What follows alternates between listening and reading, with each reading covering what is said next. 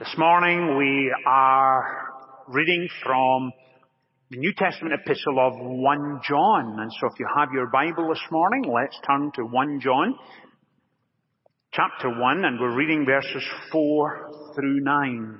1 John chapter 1 verses 4 through 9 and you'll find it on page 1898 of the Church Bible, page 1898. Last Sunday morning, we began a very brief series of studies in 1 John simply because we are in the Christmas season. And last Sunday, we looked very closely at those first three verses and why does John open his epistle the way he does? New Testament scholars tell us it is highly likely that John was writing from the ancient city of Ephesus in what we consider to be Asia Minor. And he was writing probably in his late 80s. So have in your mind a picture of the Apostle John, 85, 86, around that kind of time. And New Testament scholars tell us that 1 John and his Gospel has so much similarity in terms of themes, in terms of syntax, in terms of focal points as you work your way through the Gospel. And last Sunday morning we noticed that John's Gospel, which begins, in the beginning was the Word, and the Word was with God, and the Word was God.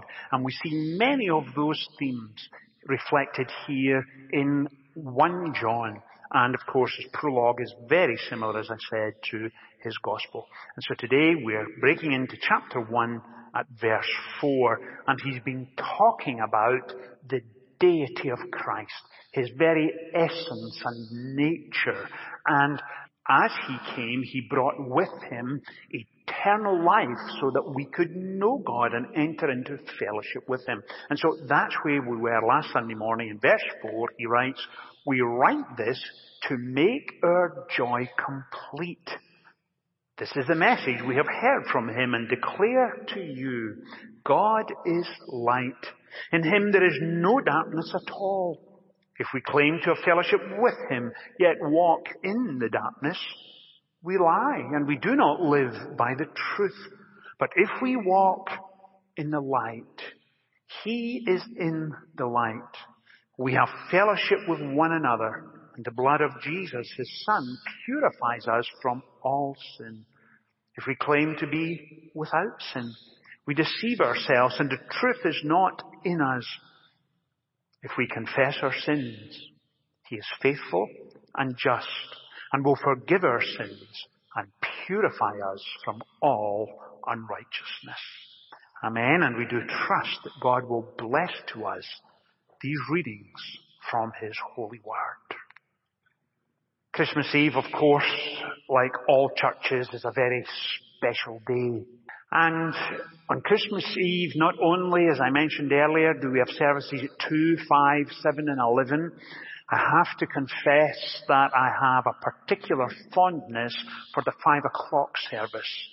And it is because we have approximately 600 children plus their parents and their grandparents.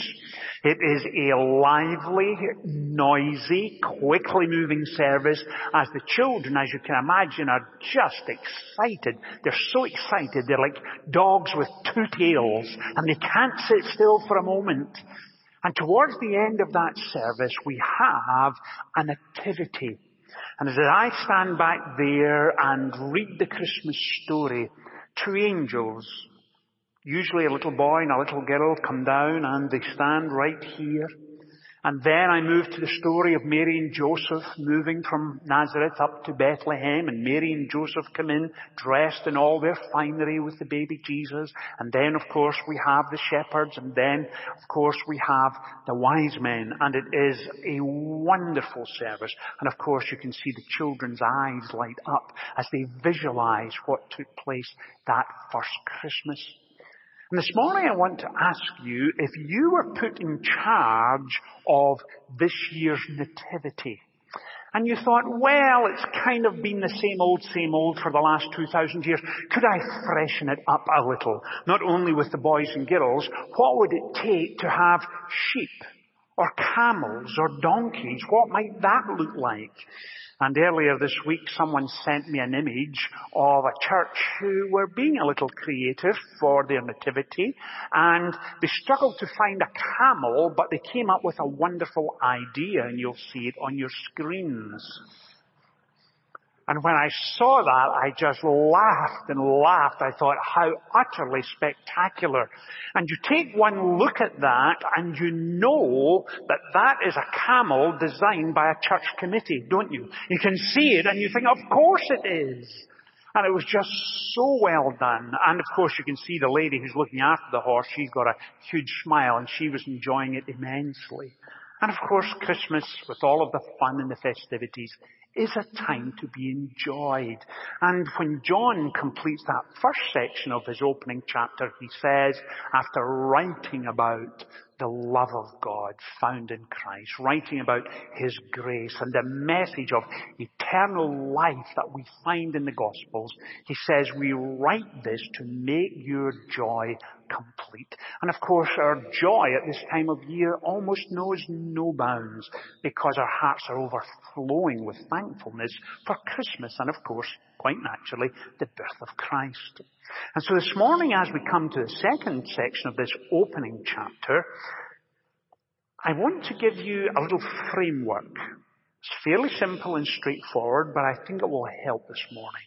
This coming Thursday, my son Michael and I will go to the movies to see the new Star Wars movie. It's called The Rise of Skywalker. And if we get there Thursday evening and if we are there on the opening night, we will set a personal record. And we'll be able to say on Friday morning, for the past 20 years, both of us together have gone to the opening night of Star Wars movies. And of course we're looking forward to it with great anticipation. But when we go to the movie theatre, we will do what everyone else does. We will do what people do when they open up a new book. We will do what people do when they hear the sports results for the first time. Subconsciously, in the back of our minds, we will ask five questions. Who, what, when, where, why. And we do that instinctively. You meet someone at a Christmas party for the first time, in the back of your mind you're asking those questions. Who, what, when, where, why. And last Sunday morning when we spent our time focusing in those first four verses of 1 John, we were asking, who? And John is writing that which was from the beginning, that which we have heard, that which we have seen with our own eyes, that which we have looked at, that which our hands have touched. And he's describing, of course, Jesus. And he's describing Jesus as very God of very God, true light of true light, coming into our world in order that the gospel might impact and transform lives and bring us into a deep, abiding relationship with God. That's why John finishes that opening section to say, and we have fellowship with the Father and the Son. That's exactly what he's highlighting right here. And so, with all of that in mind, having answered the who question, as John begins to unfold the rest of his epistle, he is answering who, what, when, where, why. We may not get to the why till next Sunday, but that's a broad framework into fit, into which we fit our study this morning. Now the other thing John said before he finished chapter, uh, that first section, and he repeats it again in this second section, is he uses that distinctly Christian word, fellowship. Chapter, uh, verse 3, he says, we proclaim to you what we have seen and heard so that you also may have fellowship with us. And our fellowship is with the Father and with His Son. Now let me pause right there because I don't want to quickly move through that word fellowship. Distinctly Christian word and in ancient Greece it was the word itself, fellowship, also had connotations of relationship. And what it meant was this, a relationship that is found in marriage. That deep, intimate bond between husband and wife who love each other. And that's the point John is making. He is saying when you hear the gospel and the love of Christ overwhelms you, heart and mind and soul, He transforms and renews and re-energizes your very being. He gives you a new will, new heart, new mind, new desires, a soul that soars heavenward as you seek intimacy with Him. All of that is wrapped up in that word fellowship, a deep bond of loving commitment. And that's what happens when we respond to the gospel. Now, having said that, the word fellowship also has connotations of another meaning. And not only does it mean that deep abiding love in a relationship, it also means participation in a relationship. Sometimes when couples who have been married 15, 20 years come to see me and they say something has gone wrong in our marriage. We're no longer communicating. We no longer have what we once had in common. And I will ask them, how much are they willing to reinvest and participate in that marital relationship? That's the crucial point. Marriage is not something we just take for granted go along neutral as if it doesn't matter. It's when we invest love and time and energy and participate that love gets deeper and deeper and deeper. That's the picture John is painting here. And our fellowship is with the Father and the Son, a deep, abiding, personal bond. And so as he comes into verse 5, what he says is this, this is the message and declare it to you. And he moves into a new theme. And he says, God is light, and in him there is no darkness at all. If we claim to have fellowship with him, in other words, that deep, united bond of love and trust, if we have fellowship with him, yet walk in the darkness, we lie and we do not live by the truth. Now let me pause for a second here. John is using the simplest of language to communicate one of the most profound concepts in all of scripture. God is light. What is John telling us? He's telling us this. He's telling us that in Him there is no deceit, no darkness, no hidden agenda, no betrayal, no lies, no cover up. He is light in its very purest form. And from Genesis all the way through to Revelation, the scripture talks about the characteristics of God.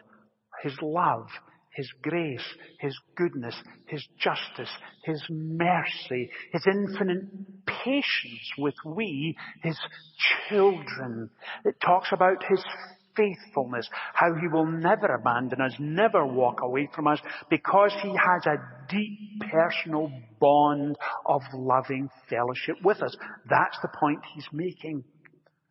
But John is going a step further here because he's not simply describing for us the character of God. He's going further. He's saying to us, God is light. God is light. It's not what he does. He is light. And what John is saying to us here is this. He's describing for us the very substance and nature and essence of God.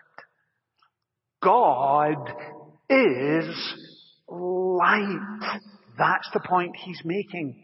And he's asking his first century readers and asking every generation since, do you appreciate what that means? Do you grasp the enormity of it? Do you cherish it? Do you appreciate it?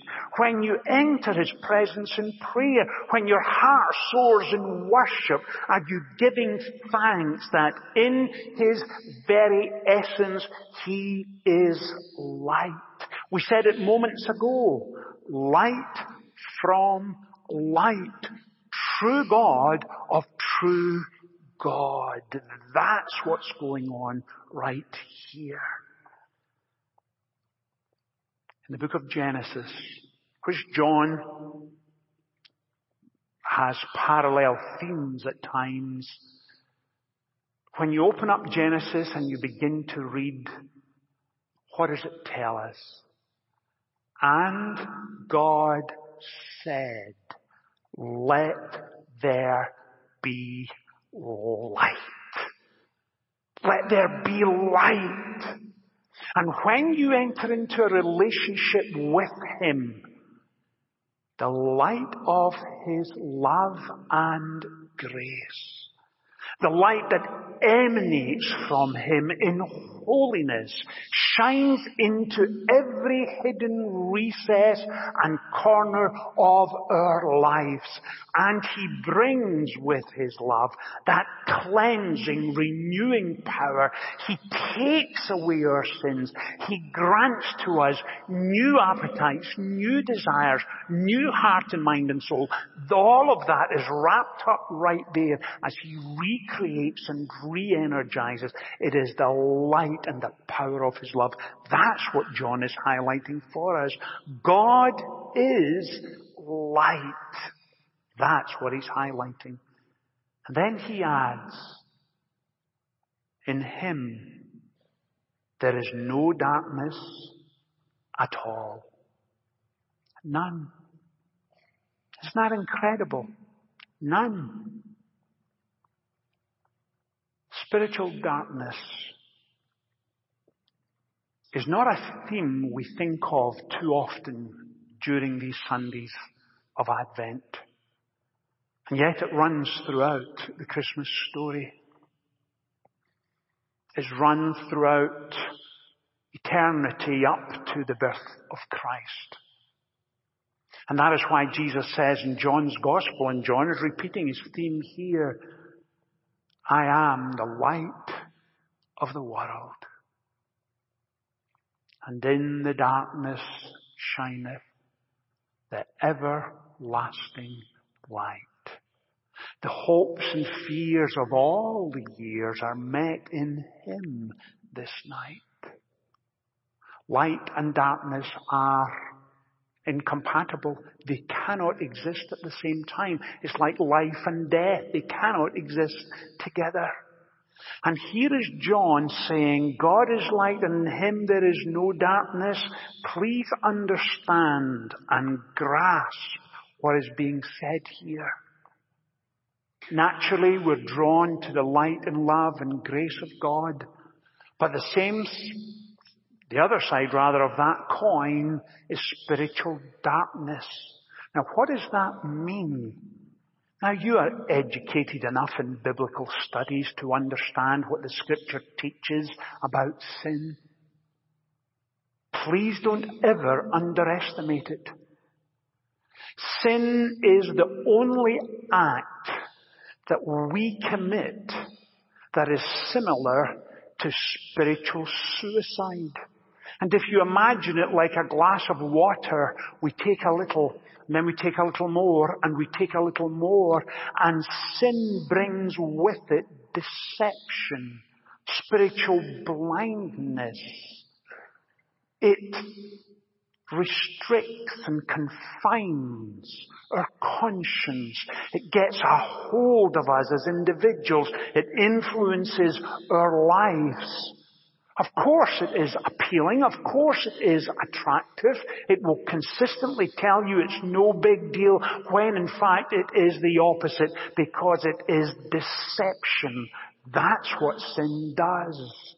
It removes us from the presence of God. It allows us to take our focus from Him and put it onto ourselves.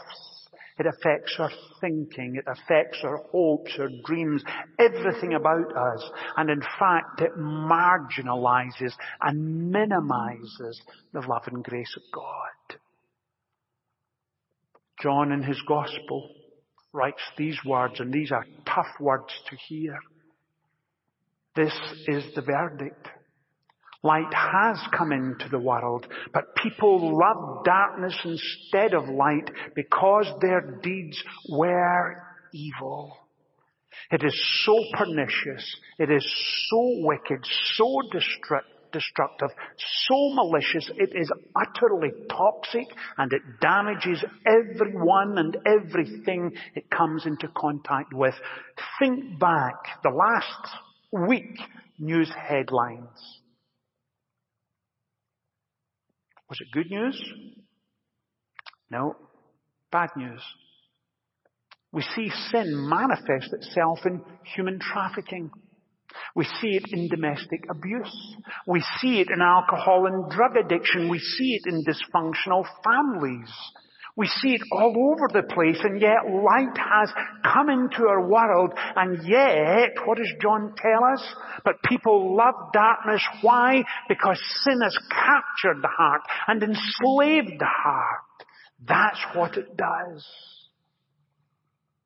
Think back this past week. Six people shot to death in a supermarket in Jersey. Two of them, domestic terrorists, went into a Jewish supermarket and killed everyone who was there. They eventually lost their own lives. What on earth did that achieve? It achieved nothing. Absolutely nothing. That's typical of sin. There are now six families absolutely distraught because family members have been taken. Can you imagine what Christmas will be like for those families? The next day in New York, and this sadly is so common, a young girl, 18, walking back to her university dorm was knifed to death because it was an attempted robbery by a 13 year old male and his two friends. A life gone, taken. Can you imagine how our parents are feeling? Family and friends? That's how bad sin actually is. And that's why John says God is light and there is no darkness in him at all. And then he goes on and he adds, and if we claim to have deep, abiding, intimate relationship with Him. Can you see the point? Yet walk in darkness we lie because we do not live by the truth. We do not live by the truth. Let me see if I can illustrate it again. When Christians stand up for Christian values, sadly, our society at times seeks to minimize what we say, seeks to marginalize it as of no use. And I've shared with you these two quotes that I'm about to put up. I've shared with them with you probably eight to ten months ago, so you'll be familiar with them, but they work well with our theme today. Professor Stephen Hawking theoretical physicist from the University of Oxford, not so long ago, within the last two and a half years, said religion is a fairy story for people who are afraid of the dark. Religion is a fairy story for people who are afraid of the dark. Minimized, marginalized by one of the great intellects of our day. And people read that and say, yeah, that sounds about right. And yet another great intellect of our day Dr. John Lennox, Professor of Mathematics and Philosophy of Science at the same University, Oxford, England, says this, atheism is a fairy story for people who are afraid of the light. Isn't that something? For people who are afraid of the light. And I think most of us have lived long enough and in our own experience will hear folks seek to trivialize Christianity, say it's nothing but a fairy tale. Because somehow they get the impression that Christianity is out to restrict, to confine. It's about don't do this, don't do that, don't do the other. And those of us who are here this morning and have been touched by the gospel, have had our lives transformed by it, will tell you this. Our lives are not about don't do this, don't do that, don't do the next thing. It's not about restriction or confinement. It's the very opposite. Free at last. Thank God. Free at last. Because we no longer have sin over our lives. It's no longer the tyranny it once was. It no longer has the power. Doesn't mean that it doesn't try to seduce us and draw us in. It absolutely does. And that's what the scripture means when it talks about spiritual battle. And that's the point John is making right here. John is saying the pattern of the Christian life is what? Is to learn and then live it out. That's why Sunday morning we equip ourselves spiritually to live out our faith day by day by day by day. That's the point John is making. Notice what he says. If we claim to have fellowship with him, yet walk in darkness, we deceive ourselves. Our walk must equal our talk. Belief and behavior go hand in hand. It's part of our DNA. It's who we are. And here's the thing I want you to hear before I move on to our final and last point. It's this. Now when someone says to you Christianity is all about rules and regulations, don't do this, don't do that, don't do the next thing. Help them to understand that when Christ comes into our lives and we know His love and we know His grace and we respond to it and we give our lives to Him, the last thing we want to do is this and that and the other. Because we're free from it. We no longer have a desire to be there. We are new people in Christ because we are fulfilled in Him. That's our very DNA. Now let me draw things to a close with an illustration this morning. I told you this when it happened three, four years ago. One of our senior ladies was having a birthday. She was in her 80s and I asked her, did she have a good birthday? She said, yes, I did. It was one of the best. And I said, well, why was it so good? And she said, my daughter and her family gave me an outstanding birthday gift. Of course, I was thinking, okay, what was it? 85 years old? Was it something you've always wanted? And she said to me, they gave me the results of a DNA test for my dog. I thought, okay, why would someone ask for a DNA test of your dog? And she realized I was looking a little quizzical and she said, Richard, people who love their dogs, people who want to know about their dogs can give the dog a DNA test. I said, okay, how does it work? She said, well, you get one of these long Q-tips. It comes in a package. You take a swab from the inside of the dog's mouth. You send it off to a laboratory. The laboratory uh, sends you back results. And it tells you if your dog is a full pedigree. I said, well, okay, that's interesting, but how is that helpful? And she says, well, let me give you an example. She said, if, for example, you are thinking of buying a dog, and if you're thinking of buying a pure breed, that's a lot of money and investment. And she said you can ask for the dog's DNA.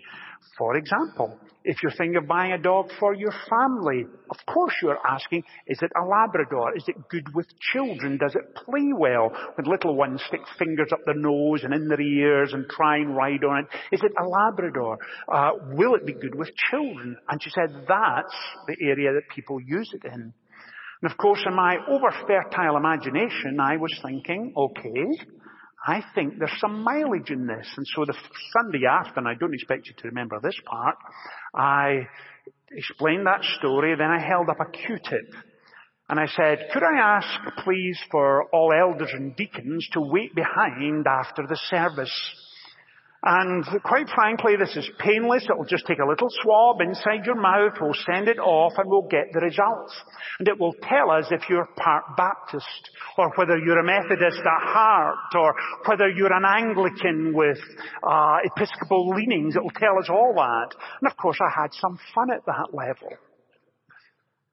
But when John writes, God is light and in him there is no darkness at all, he is outlining for us God's very DNA.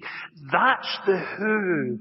The what is quite clear when John says, if we claim to have fellowship with him, yet walk in darkness, we are not living according to the truth. And as we move towards Christmas Day with all of the wonder and joy and thrill of the season, let me encourage you with all of the pastoral intensity I can to take time out away from trimming the trees and sending those last minute cards and doing that last minute shopping and preparing that perfect meal when all the pressure is on us. Take time. Spend it prayerfully with Him. Asking, Father, are there areas in my life that I am keeping away from you? Areas, quite frankly, I'm ashamed of? Areas and patterns that I'm embarrassed by? And John is going deep here and he's saying, if you claim to belong to Him, but are not following Him, you're walking in darkness. And darkness has that sense of secret about it. And please hear me. And I know this to be true in my life. Secret sin is often serial sin. And it has to be dealt with. And that's exactly what John is saying. We learn in order to live. We draw closer to Him to be equipped and enabled to live out our faith day by day. Remember what we said in terms of the quote from the hymn earlier? What did we say? Yet in the dark street shineth the everlasting light. And the hopes and fears of all the years are met in Him tonight. Let's pray together. Father, thank you for this wonderful passage of Scripture. Thank you for all that it teaches us. And may we this week spend time with you. Refine us, please, O oh God. Cleanse us, change us, enable us, please, to move to that next level in our relationship with you. Oh, Father, hear our prayers, we ask. For we ask it in Jesus' name. Amen.